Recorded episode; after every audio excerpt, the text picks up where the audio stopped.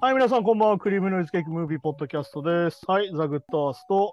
プレゼンです。よろしくお願いしまお願いす。します。はい、そんな感じで今週なんですけども、今週はですね、先週やったヒストリー101がですね、うん実はシーズン2ももう出てまして、うん、はいはい。うん、ちょっとじゃあ、今回じゃあそのシーズン2から、えっとね、先週は確か2本1本っていう形で2週やったんだけど、うん、今週は一応2本2本でね、うん、今回はやっていこうかなと思ってて、えっとはい今回まあヒストリー101で紹介するのは、うんえっと体外受精の回と、うんえっと異性化糖っていうね、まあ、人工甘味料の話なんだけど、その話をしようかなはと、いはい。はい思います。よろしくお願いしまお願いす。します。はい、でそんな感じでね体外受精の回なんですけど、うん、まあこれねあのなんだろうな結構まあ今一般的と言われるいうか結構やってる人がうん、身近にいたりするんだけど。はいはまあ、いわゆる体外受精の話で、まあ、このドキュメンタリーで最初に出てくるのは、い。うん、まあ、2016年4月にインドでね、うん。あのいわゆる70歳ね以上のすカップルから子供が生まれると。ごいですよね。そう約46年の結婚生活で第一子が生まれるって話が出てきて、うん、これがまあ何のおかげかといえば、まあ、IBF、体外受精のおかげだと。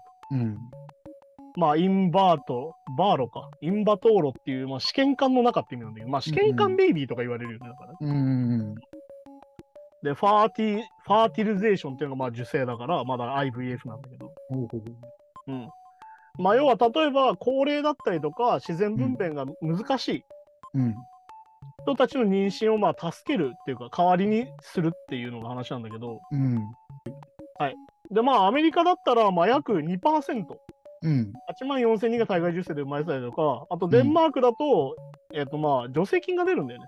えっと、この体外受精っていうのが結構その高額になりやすくて、ああ、まあそうですね。う、まあだからね、なんだろう、アメリカだったら分かりやすく保険適用外みたいなんあこあ、とがあったりとかして高くなりやすかったりとか、まあ日本でも結構高いんだよね。うん、そういうのがまあできてると。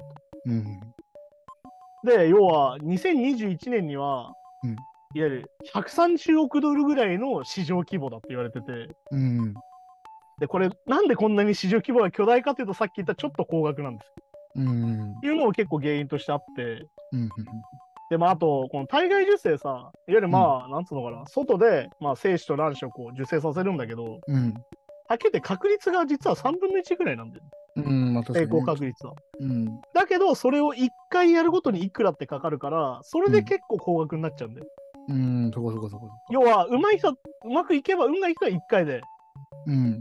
あの受精できるけどうまくいきてるって結構何回もこうそうかそうか。うん、失敗してるといわゆる1回何百万何百万でかかっていくからっうん、うんていう。風になったりするよって話だったりとかほうほうほまあだからこの中でもテーマになってるけど、ううんまあ、今回のそのドキュメンタリーのテーマはまあ親になるための代償ってあるよねっていう話でうんまあどうでしたキャプテンこれ見てみてうーん、だから結構そうですね、やっぱ、なかなか子供がね、こうんう、できるだけ悩んでる人とか、日本でもたくさんいるじゃないですか。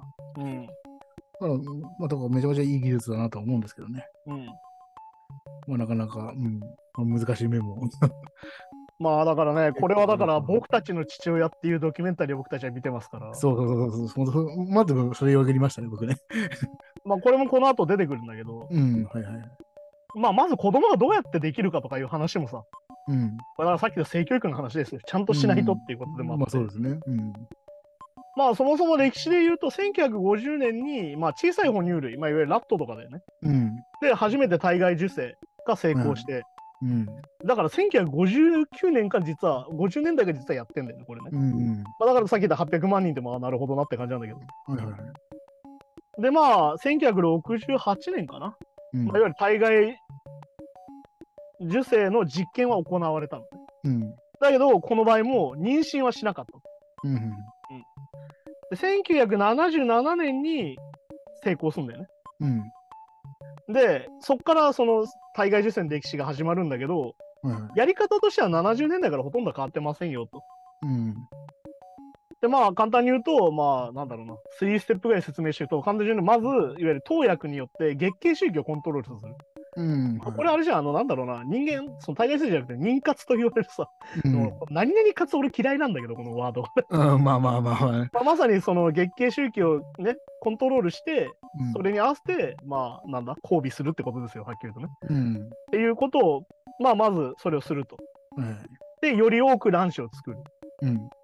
で、まあ、ステップ2で、要は、なんだろうな、こう、成長した卵子を子宮から取り出すようん。と、ね、手術で。まで、さらに精子を選んで、いわゆる培養皿という、なんだろうな、こうシャーレみたいな。あ、まあ、はいはい。いわゆるまあ、だから本当に試験管とかそういう世間から。うん。の。で、培養皿で混合するうん。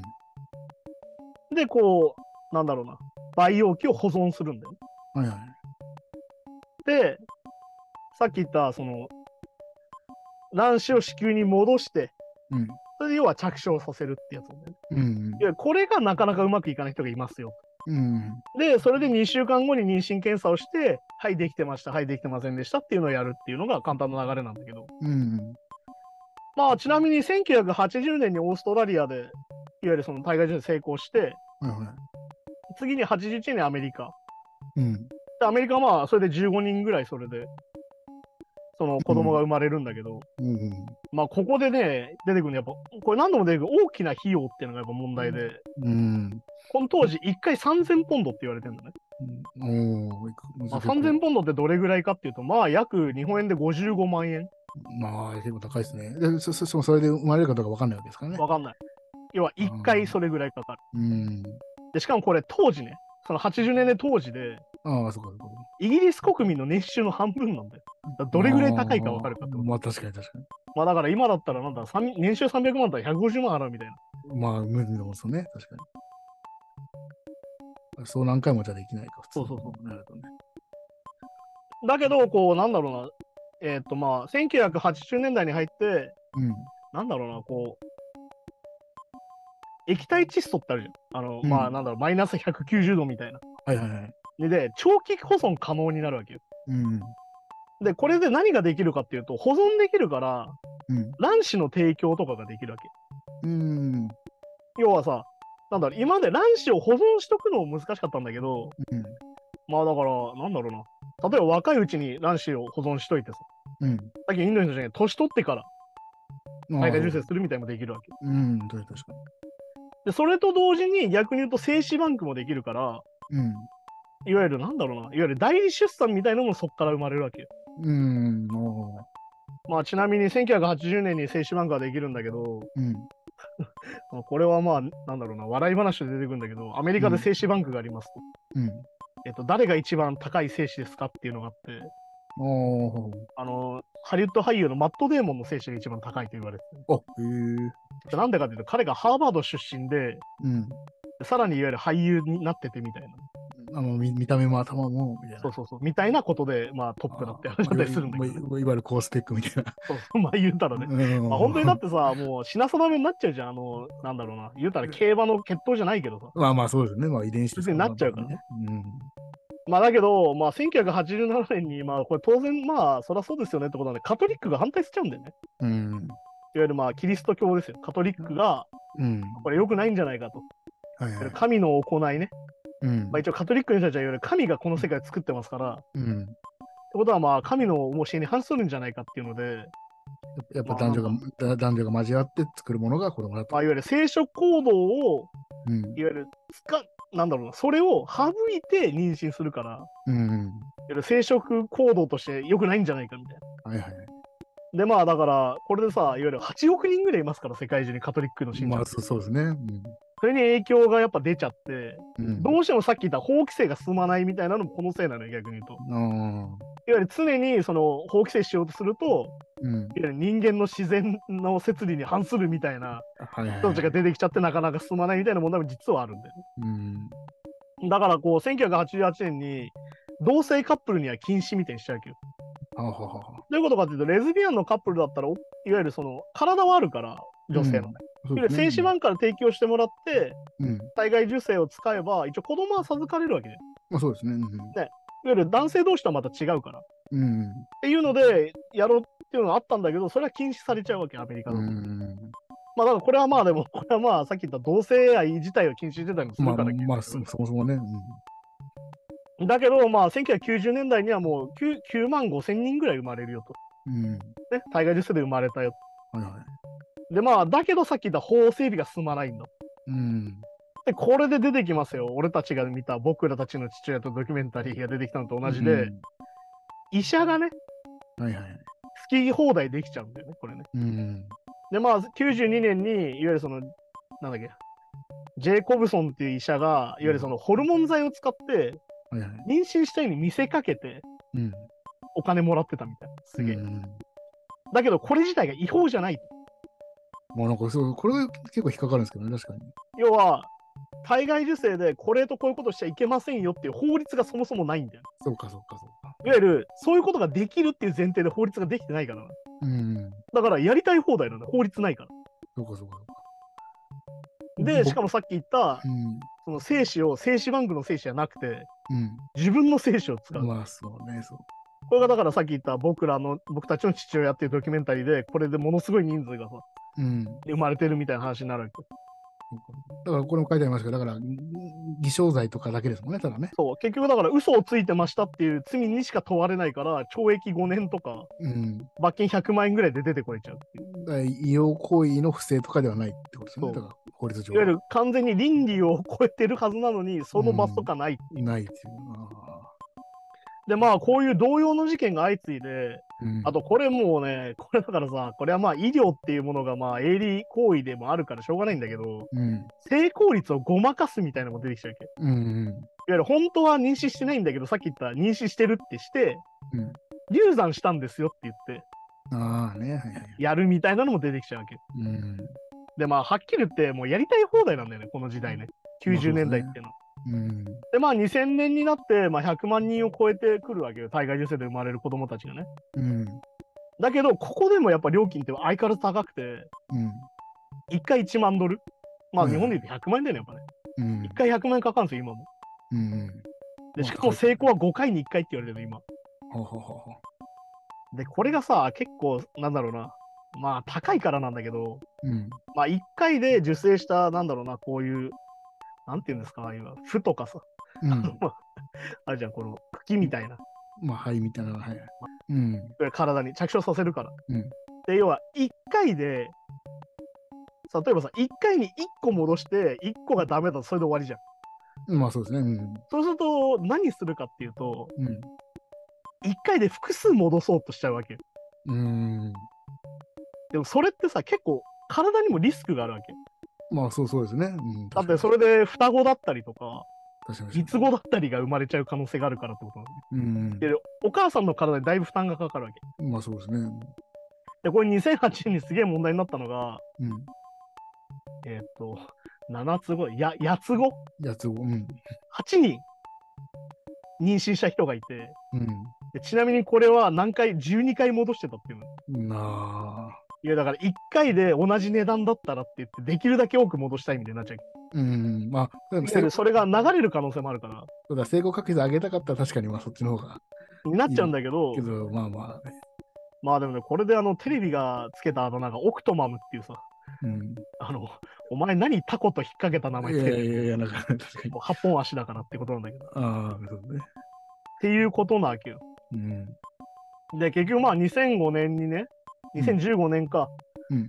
結局1万2000ドルうん。ぐらいの、いわゆる結局なんつうのかな、それぐらいかかるもんだから、うやっぱ規制しなきゃダメじゃないって話になるわけよ。ん。はいはいはい。で、結局でもね、これやっぱガイドライン不足なんだよ、そもそもってことなんだよ。うん。だからこういうさ、そのさっき言った、やたら、なんだろうな、3つ子とか4つ子とか妊娠しちゃったりとか、うん。まさっき言った功。成功率ごまかしたりみたいなのあるんだけど、うん。結局、ガイドライン不足だったんじゃね、結局ね。うん。要は、ちゃんとルール作らないままやっちゃってるから、結局こういうことが起きるんだっていう問題にはなってて、まあそう明確な基準がないとどうしてもね、やっぱやりたい方でできちゃうし、まあほほ本人がやっぱね、望んでるもんがよよくわからなくなっちゃうもんね。で、問題なのが本当にさ、ルールがないから、もう無法地帯だから、こう2017年にイギリスでね、その体外受精ができた時に、うん。約27ぐらい、うん。なんだろう、補助療法じゃないけど、こういうやり方がありますよみたいなのがあるのに、うん。ああ、はいはい。そのうちの25はエビデンスないみたいな。うん。ああ、はいはい。いわゆるその、なんだろうな。あのお腹を右を下にして寝た方がいいみたいなさ。今回それみたいなのが25ぐらいあるみたいな。エビデンスの2つだけみたいな。 2017年で。。そうだだからそれくらいが。ガイドラインがないから、これはダメですよとか、これ嘘ですよってガイドラインがないから、だかそうか、そうか。ら結局これってさ、なんだろうな、俺、これ、がん治療と陰謀論も近いと思ってて、いわうん。ゆる付け込まれちゃうんだよ。うんだってさ、、それはさ、なんとかし直したいじゃん。なんとかして産みたいじゃん。まあそうですよね。いや、もう藁にもすがる思いなきゃ母親とか家族っていうのは。まあそうですね。え、これで成功率上がるんですかとかさうん。え、じゃあこれもっとお金払ったらなんとかなるんですかみたいになっちゃうんだよね。うん。そうそうそう。っていうので、まあ、その、末期がんの人がさ、結局その、なんつうのかな、民間療法みたいなのにハマっちゃって、うん。ああ、はい。いますね。でも、がんもさ、たちが悪いのは最終的になくなっちゃうじゃん。うん。でなくなっちゃった時にさ、あれが悪かったとは言えないんだよね、なかなかね。うん。あんなことて。してたからなくなったんだとか、なかなか言えないじゃん、なくなった人に対して。まあ言えないですね。で、結局、検証されないままなんだよ、そのエビデンスがないものが。っああ、まあそうか、そうか。ていうのがあって、結局それはもう、ある意味、その人の善意だったりとか、 うん。そういうものにつけ込んだもんだよな、ってはっきりと思っちゃうんだよ。うん。うんでまああとすげえのが冷凍保存がさっき言った液体窒素で可能になってたおかげでうん。これニュースなんだけど、うん24年前に作っ着床、えーっと作ったうん。塀でできる出産するっていうのもニュースになっててはいはあのそのお母さんと同い年みたいい。な、ね、これすごいですよね。その細胞的にはみたいな最後的そうですよね。で要はだから24年前の精子ってことですもんね。そうそう精そう子っの。うん。ていうねそうするとすごいですよねなんかね。まあだからさっき言った2018年には800万人ぐらい約できるんじゃないかと言われてるし2100年まうあん次の世紀だよね、うん。にはまあ4億人ぐらい体外受精で生まれるんじゃないかと言われうてて、ん。ああ、はいはい。で結局ああだからこれもさ2019年の話が出てきてインディアナ州でねうん。あのいわゆるその精子を勝手に医者がいじっちゃいけないよって法律ができるんだけどうん。これあれですよさっき言った僕たちの父親のやつですようん。うんこのインディアナ州ってまさにそれなんですああ、あれがあってからというか。よあれがあってからなんでこれ2019年だって最近じゃんっていうさっていうことでねでまあちなみにフランスはもうレズビアンのカップルも体外受精ちゃんと受けれますよっていう風にねうん。なってたりとか、あと独身の女性でも受けれるようになったりとか、おお、あそうだ。で、パートナーいなくてもってことね。そう埋め埋めますよっていう風になってたりとかして、うん。まあ、ちょっとずつ法整備は進んでんだけど、うん。まあそれでも不十分だよなと思うことがまだいっぱいあるみたいな。まあそうですね。だから、そうなんですよね。また、だから、この子供って、いくら体外受精って言っても、うん、やっぱこう、しやすい年齢とかもあるから、そうそうそう結構ね、だから法整備、まあじっくりやっていきましょうとも言ってらんないというかね。そうだけど、さっき言った宗教的観点とか、そうそうそう。いわゆる人の命を扱うなみたいな、人の命をこうシステマチックにやるなみたいになる人もいるし、だから技術はあるけど、その法律とか宗教家のせいでできない人ってもたくさんいるわけですもんね。まあだから結構さ、これをなんかクローン人間だとか、うなんか安楽死とかと一緒にこう語りたがる人がいるんだけど、これこれはちょっと違くないっていう。いやその人間の生き死にを判断するのとはちょっと違くないっていうさ間。まあまあそうですね、別に。うんまあだからねあのキリスト教原理主義の人がその妊娠中絶をダメだっていう時に彼女たちはもう生きてるのだみたいうん。なうん。受精した瞬間みたいああ、はい。なだからそれは人殺しなんだみたいな物言いとかっうん。ていうので否定してくるんだけどいやだからそこはさっていうちゃんとそこは母親の判断でちゃんとやればいいじゃんみたいな、まあそうですね。なんでそこお前たちコントロールしようとしちゃうのみたいな話だったりもするんだけどっはいはいはい。ていうのだったりとかね結構だからその宗教観とうん。結局技術の進化うん。プラス規制うんっ。ていうのが実は結構複雑に入り組んでてなかなかこう一概に言えないみたいなまあ難しいですよね。そうことだったりして、うんまあ、まあ、でも一応なんかそのガイドラインは、まあ、ちょいちょい怪しいとこあるけど、うん、まあ科学的にはもう 100, 100万人ぐらい生まれてて、そうそうそうそう別に普通に成長もするからそ、別にまあ科学的な問題ないわけですもんね。そうあとだからなんだろうなこれだから不妊治療をしてる人にさその子供に対してさうん。なんかそのなんだ普通に作った方がいい子供だとか言う人もいるわけよひどい話でなさあまあ、まあね。うんまあだから俺はあれも嫌なんだよあの母乳で育てた方がみたいなああ、なんかね。あれも嘘だ別に成分一緒ですから今、まあそうそうそう、確かに確かうん、っていうのだったりとかして言われてもそれってさ勝手にはっきり言ってオカルトじゃんに。オカルトだし、まあ、あと新しい差別になっちゃうもんね。てかもうエビデンスないわけですよさっき言ったようにん。それの子供とじゃあ今のそのさっき言った子供何が違うのってなった時にはっきりと違いはないわけですよ。うん、まあそうですね。ねそれでさっき言ったみたいに受精しづらいんだから着床しづらいって言ってんだからうん。それ別の方法を取っても別に問題ないじゃんってことだからっうん。っていうね、だからやっぱね、さっき言った宗教的な話とかになっちゃうんだよね。そうですね。ちょっとオカルトっぽい話とか。うん。だからでもね、母乳で育てた方が子供が強くなるんだとか、本当にみんな言っちゃいがちだからさ。うんまあ、まあ、まなあ、んだけど、そんなことねえよだから。そうそう。最近なくなってきたかもしれないけど、まあ、一応ばあちゃん世代とかよく言ってたらしいですね。なんかやっぱねてか、俺が子供の時とかは全然言われてたらしい言。われて言われてましたよね。そうそうだからね、そういうのもあるからね、やっぱそれってやっぱ偏見と差別を生むからさ。うん。うん、だからなかなかね、まあ試験官ベイビーっつってさ、言いがちだけど、うんまあ。別にでもそれは、なんだろう、その、やり方うん。着床のやり方を1個変えただけだから。そうそうそうそう。だからやっぱね、まあ置き換えただけだから。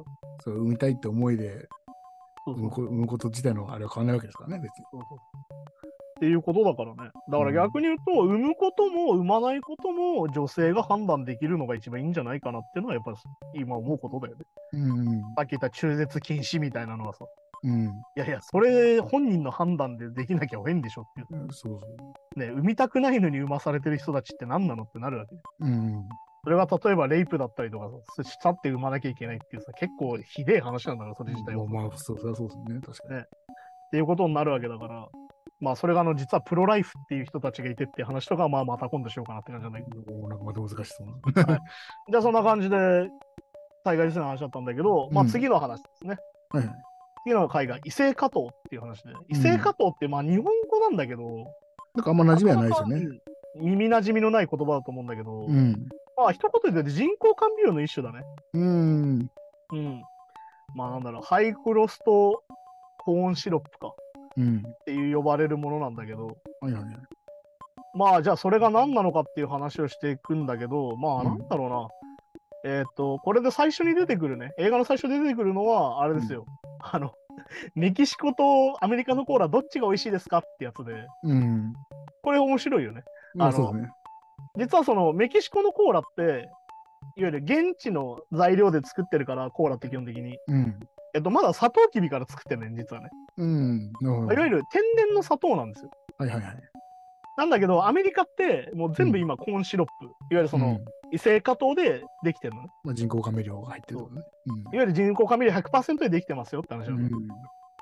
でそれをどっちが美味しいですかっていう話なんだけど、うん。うん。あのこの番組内であのメキシコの方が美味しいっていうふうになる、いろいろはいはいそう。そういうのだったりとかがあって、まあだから結局ね、まあなんだろうな、日本だとアスパルテームとか、それで、うんうんえっとまあガムとかに入ってるやつでね、おーああ、はいはい。とかも有名だけど、まあじゃあ人工甘味料何が問題なのかって話になってて、でまあこの中で出てくる人工甘味料っていうのは、うん。アスパルテームとかじゃなくて、さっき言った、えー、とハイフルクトースって言われてる、うんさっき言ったコーンシロップ異性化糖の話ね。うん。なんだけど、まあ2020年のアメリカね、だけだよ。はいはい。 760万トン生産してて、うーん、想像できないなでんす。かすごいな桁。が違いすぎてちょっと想像がつかない。 60万トンですから。えーとだから市場規模だと88億ドルと言われてて、うん。まあ、これはなんでこんなにアメリカだけでこんなにコーンシロップ作ってるかっていうと、うん。簡単ですよ、助成金が大量に出てる。はいはい。これこの話で何回も出てくるんでポイントなんですけど。うん。で、まあ、今回のテーマは甘くない現実っていうね。 うん。 またなんかちょっといいですね、タイトル。はいまあ、どうでしたこれは、キャプテン見てみて。いや、そうですね。結構なんか最近、個人的にもちょっと健康をうん。ちょこちょこ気にしてる 時期なんで。 いや、そう考えたらまあ人工甘味料とか、めちゃめちゃ取ってるなと思って。まあ、 まあね。まあちょっとこ怖くなりましたね、ちょっとね。うん。まあで、だから、まあ、元をたどればね、1971年に、まあ、アメリカの農家のコストの悪化っていうのがあって、まあ、要はさ、農家っていうより、その乱高下があるじゃん。うん。原う材ん料費とかのさ。まあそうですね。そう。要は、価格の下落があったんだよね。そうの、いわん。ゆる農家の。とにかくこう落ちちゃって。っうんはいはいはいて。ことは、イコール、いわゆる原材料費が落ちちゃうってことは、売り上げが落ちるから、農家は。うん。それを税金でこう保証してたの。はいはいはい。で、でも結局、なんでお金が、えーとまあ、生産量が落ちるかっていうのはさ、これも今もそうだけど、うん生産過多なんですよ。うん。作りすぎてたの、そのトウモロコシ、いわゆるコーンを。いやあ余っちゃってってことですね。余っちゃって、余っちゃって値が下がっちゃってたの。うん。で、これで、なんとこれ、日本が発明してるんですよ、コーンシロップ自体は。まあ、俺、これ、すびっくりしましたけど。まあだから流れとしてはコーンスターチってものが、そのトウモロコシがで、でんぷができて、うん。それがまあブドウ糖になって、うん。それを化学変化させたのが異性化糖ってやつだけど、ねうん。まあだからそのハイフロストコーンシロップか。うん。あの、H、HFCS と言われるね、うんやつなんだけど、まあコーンシロップって呼びますね。これがちょっとわかりやすいんで。うん。でまあ、それができて、1974年、3年後だよね。うん。逆に言うと今度砂糖が不足するんですよ。うん。砂糖が今度原価高だと。はいはいはい。なった時に、国内で生産可能で、うん。砂糖より安いんだよね。さっき言った、コーン大量にできてるから。うん。いや、確かに確かにそうですね。っていうので、なんだろうな、そのコーンシロップがどんどんこう有名になっていくのね。で、この時から結構救世主みたいなね。なんかそちょっと。うなるんだけど、この後やっぱり砂糖安定しちゃうんですよ。うん。で、またコーンシロップのあれが下がるんだけど、うん。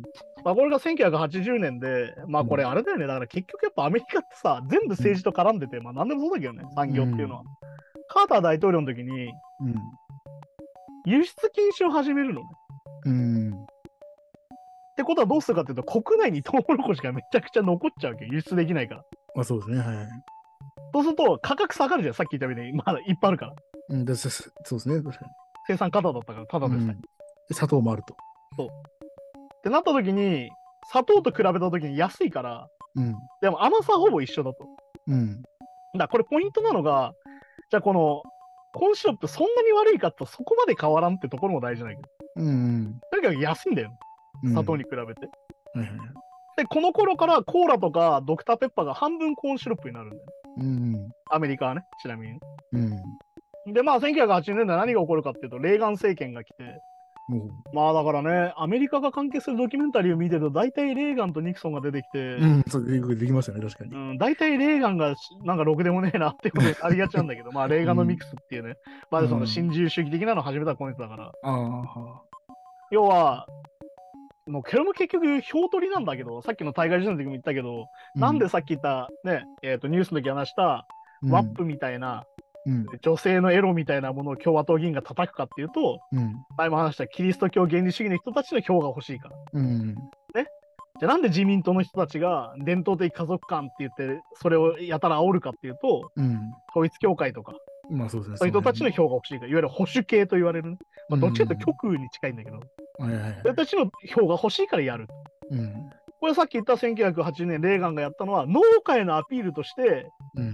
砂糖の輸入制限をするんですうよ、ん。さっき言った輸出制限じゃなくてこれ逆にね、輸入する入れないとうん。砂糖入れませんよとうん。その代わりコーンシロップで補いましょうだからさっきの助成金出しますよって始まるわけよここらう辺から。ん。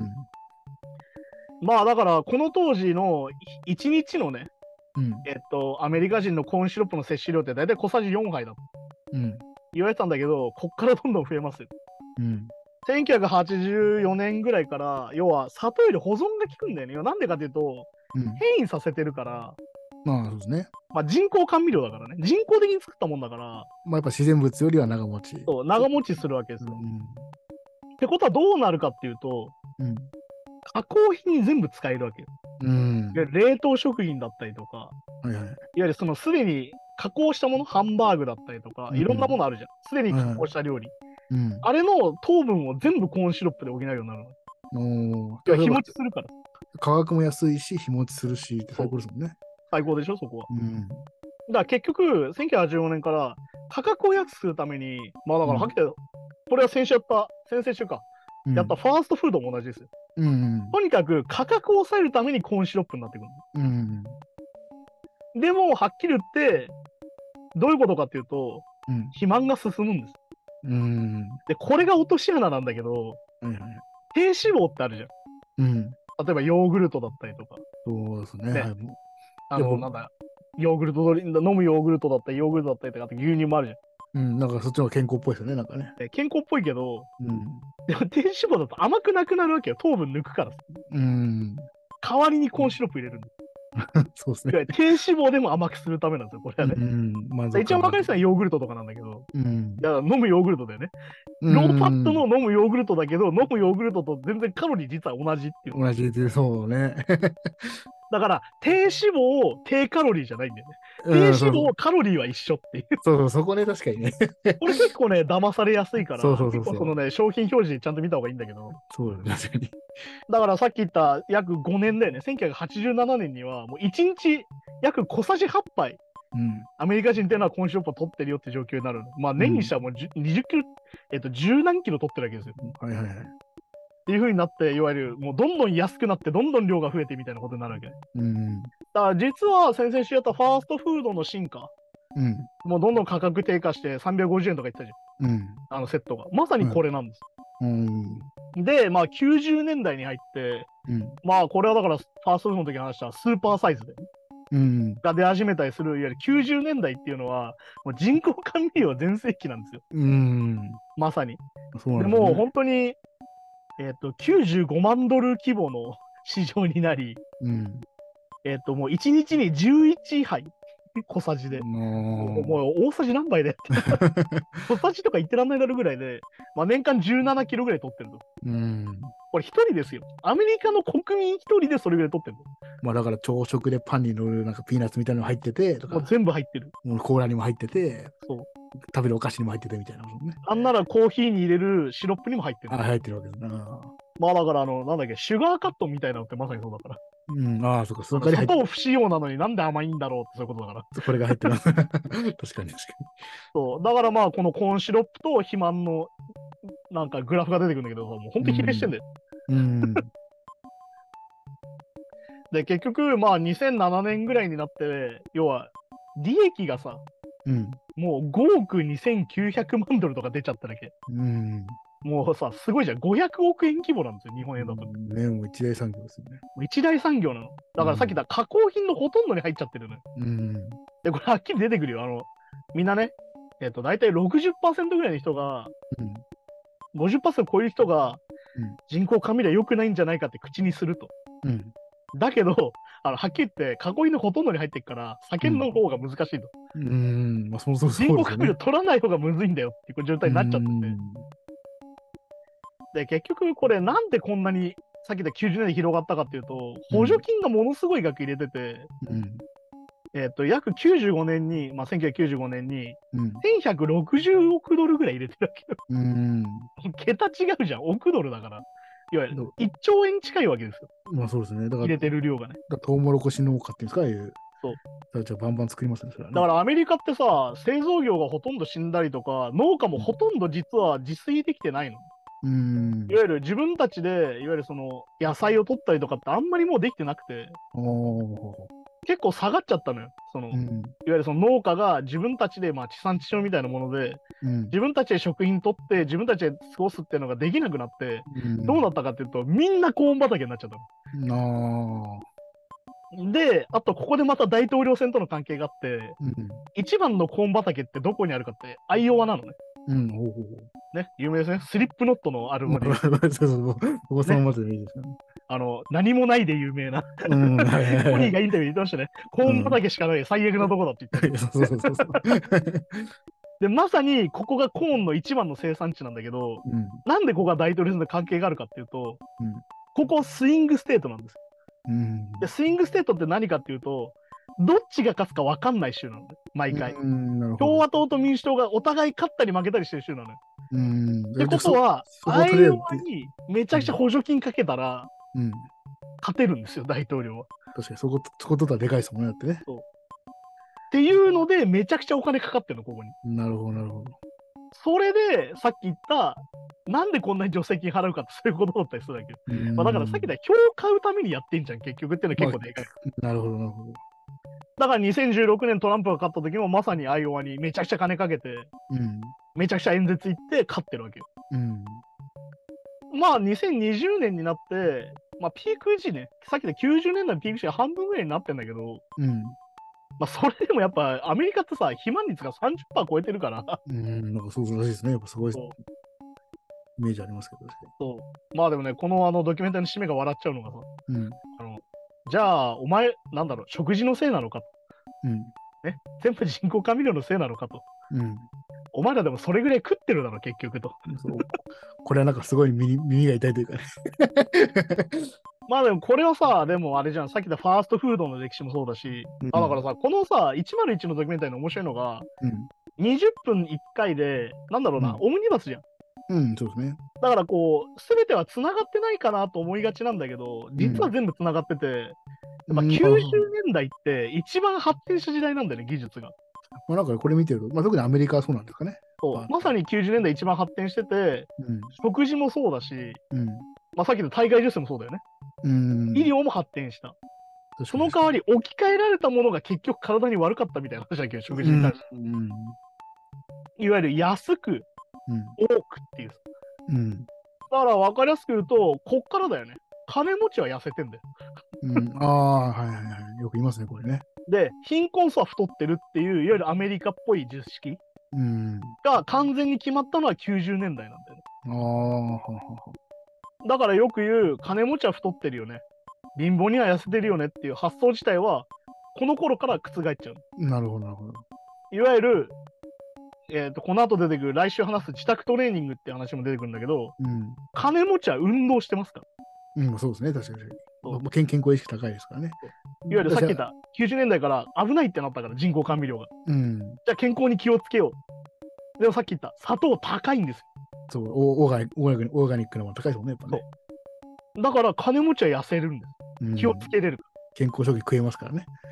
らでも貧乏には食えないんですよそうそう、確かに。だからさ最近なんだっけな同じ1200キロカロリーで貧困とうん。金持ちっていう写真が出てくるんだけど調べるとうん。すごいよ品数が全然違うのおー金持ちが食ってる飯っていうのは大体5品以上あって、いわうん。ゆるサラダがあって主食があってデザートがあって、飲み物があって、さらになんだろうなスナックとかもなんだろうな、うんいわゆるオーガニックのさああ、はい。みたいなのがついてる5品ぐらいもまあ、オーガニックナッツとかね、よく食べますよね。あるわけよだからえ例えば片やえ栄養バランスがめっちゃいいんだよ。そのめちゃくちゃいいでフルーツついてたやつだっけもうだから6品か7品ぐらいあるほうほうほ片や貧乏にううんコーラがあってうん。シリアルがあってうん。以上みたいな ああ、まあまあまあカロリー一緒っすみたいな、まあまあみたいなことが起きちゃってるわけうん。だからさ、まあ俺たちわかるけどさ、やっぱその深夜働いてたりとか、エッセンシャルワーカー的な人ってさ、うん食事の時間も削りたいけど、うん、そうそうそうそう。うん忙しい時間ないとかさ、もう眠いから寝たいみたいな。いや、ありますあります。だからもそうするとやっぱコンビニでどうしてもサンドイッチ買っちゃったりとか、うんお。にぎり何個か買って済ましたりとか、うん。するじゃん、揚げ物食って終わりとかさ。いや、全然ありますね。これがまさにそういうことなわけです。うん。本当はだからね、だ前も話したよね、だからファーストフードの時の回と本当に繋がってて、これって。うん。食事に時間をかけれる方が金持ちなんです、単純そにう。そうそう。時間とお金ね。そうですね。結局でもさっき、先週話したよね、儀式なんだよ、これも。うん。儀式にか時間が使えるやつは金持ちなんだよ、やっぱりってことなんだよ。いや、まあそうですよね。ってことは、金持ちじゃない人間っていうのはできるだけ非常に家畜に近い生活になってんじゃないんですかってことでもあると。っああ、そうですね。確かに。ていう話がこのドキュメンタリーから得られる情報で、だからさっき言った一人一丸一を結構全体的に見るとそこも面白いんで、うん。まあぜひね、この異性加藤とかさっきの体外受精の回見るのもいいんだけど、うん。僕が気になって連続で見ると、あ、これさっきの話じゃんみたいな。うん。で、まあこれはさっき言ったアメリカの歴史の近代史の話が結構多いから、うん。日本はその簡単には置き換えれないんだけど、うん。結構ね、近いことに日本もなってるので、今。うん。まあまあそうですね。そうそうやってみると面白いかなと、うん。うん、思いますね。だからこれ結局だから、どうなんですかね、この補助金、多分入れなかったとして、うんそしたら結局砂糖中毒みたいな人が増えただけか。だからね、これがね、わからないのが、助成金を出したおかげで、コーン畑がめちゃくちゃ増えて、うん。生産方で下がってるじゃん、お金自体が。うん。だから、ファーストフードも進化してるわけよ、同時に。ああ、まあそうですね。ああ。だから結局やっぱその政治の決断とその農業とかの発展っていうのがめちゃくちゃ関係あるから、もしそれがなかったらそうなってたのかっていうのはちょっとわかんないんだよねうん。わかんないの。まあ確かにね。要はフランチャイズっていう先先週話したファーストフードの話が実は成功してない可能性があるわけど、そうか、そうか。実は今もケンタッキーが2000円だったりとか、いわゆる物価高とか関係なくてね、確かにそうセか。ットがずっと800円とか1000円するレベルだったかもしれないっていう。ああ。いわゆる90年代に100 300円とかでうん。セットが食えるっていうこと自体が実は間違ったんじゃないかってことなんだよね、これはね。そうか、そうか。これ今問題では1個じゃないとか、いろんな連鎖でなってそるうもだんか、からでもさっき言ったみたいに、金持ちが儲けるためなんじゃないのってことなんだよ。やっぱり。まあ、でもまあビジネスになってますからね、ちゃんとね。そういわゆるビジネスとして成功する。だからまさにこれはキャピタリズムだけど、さっきも言った。うん。キャピタリズムが大きくなればなるほど、体には損失は出てんじゃないっていうさ。そう。だから多分思うけど、この人口カンビリ、本当にこの会社で儲けてるトップの人たち、うん多分人口カンビリあんまり食ってないんじゃないかって。あそれはもう でもね、あれですよ、あの、なんだ、Google のシステムを作った人が SNS やってないのあかあ、みたいなもんです。 っていうことなんでね、そこもちょっとね、考えなきゃいけない時期なんじゃないかなってことはきますよ、多分。それ悲しいよな。 まあ一まあ応だからね、そこで踊らされてるのは常に貧乏人とか労働者。そうなんですよね。まさだかにら俺は毎回言ってっけど、労働者と経営者は違うから、うんね、これはなんか働き方でもそうだけど、うん経営者っていうのは、うんできるだけ安い給料で、うん長い時間働かせたいわけです。うん。まあそれ理想ですよね、確かに。ねだけど、労働者っていうのは、できるだけ働かずに給料が欲しいわけです。そう、だから相反するね。そうだからここは常に綱引きのはずなんだよ。うん。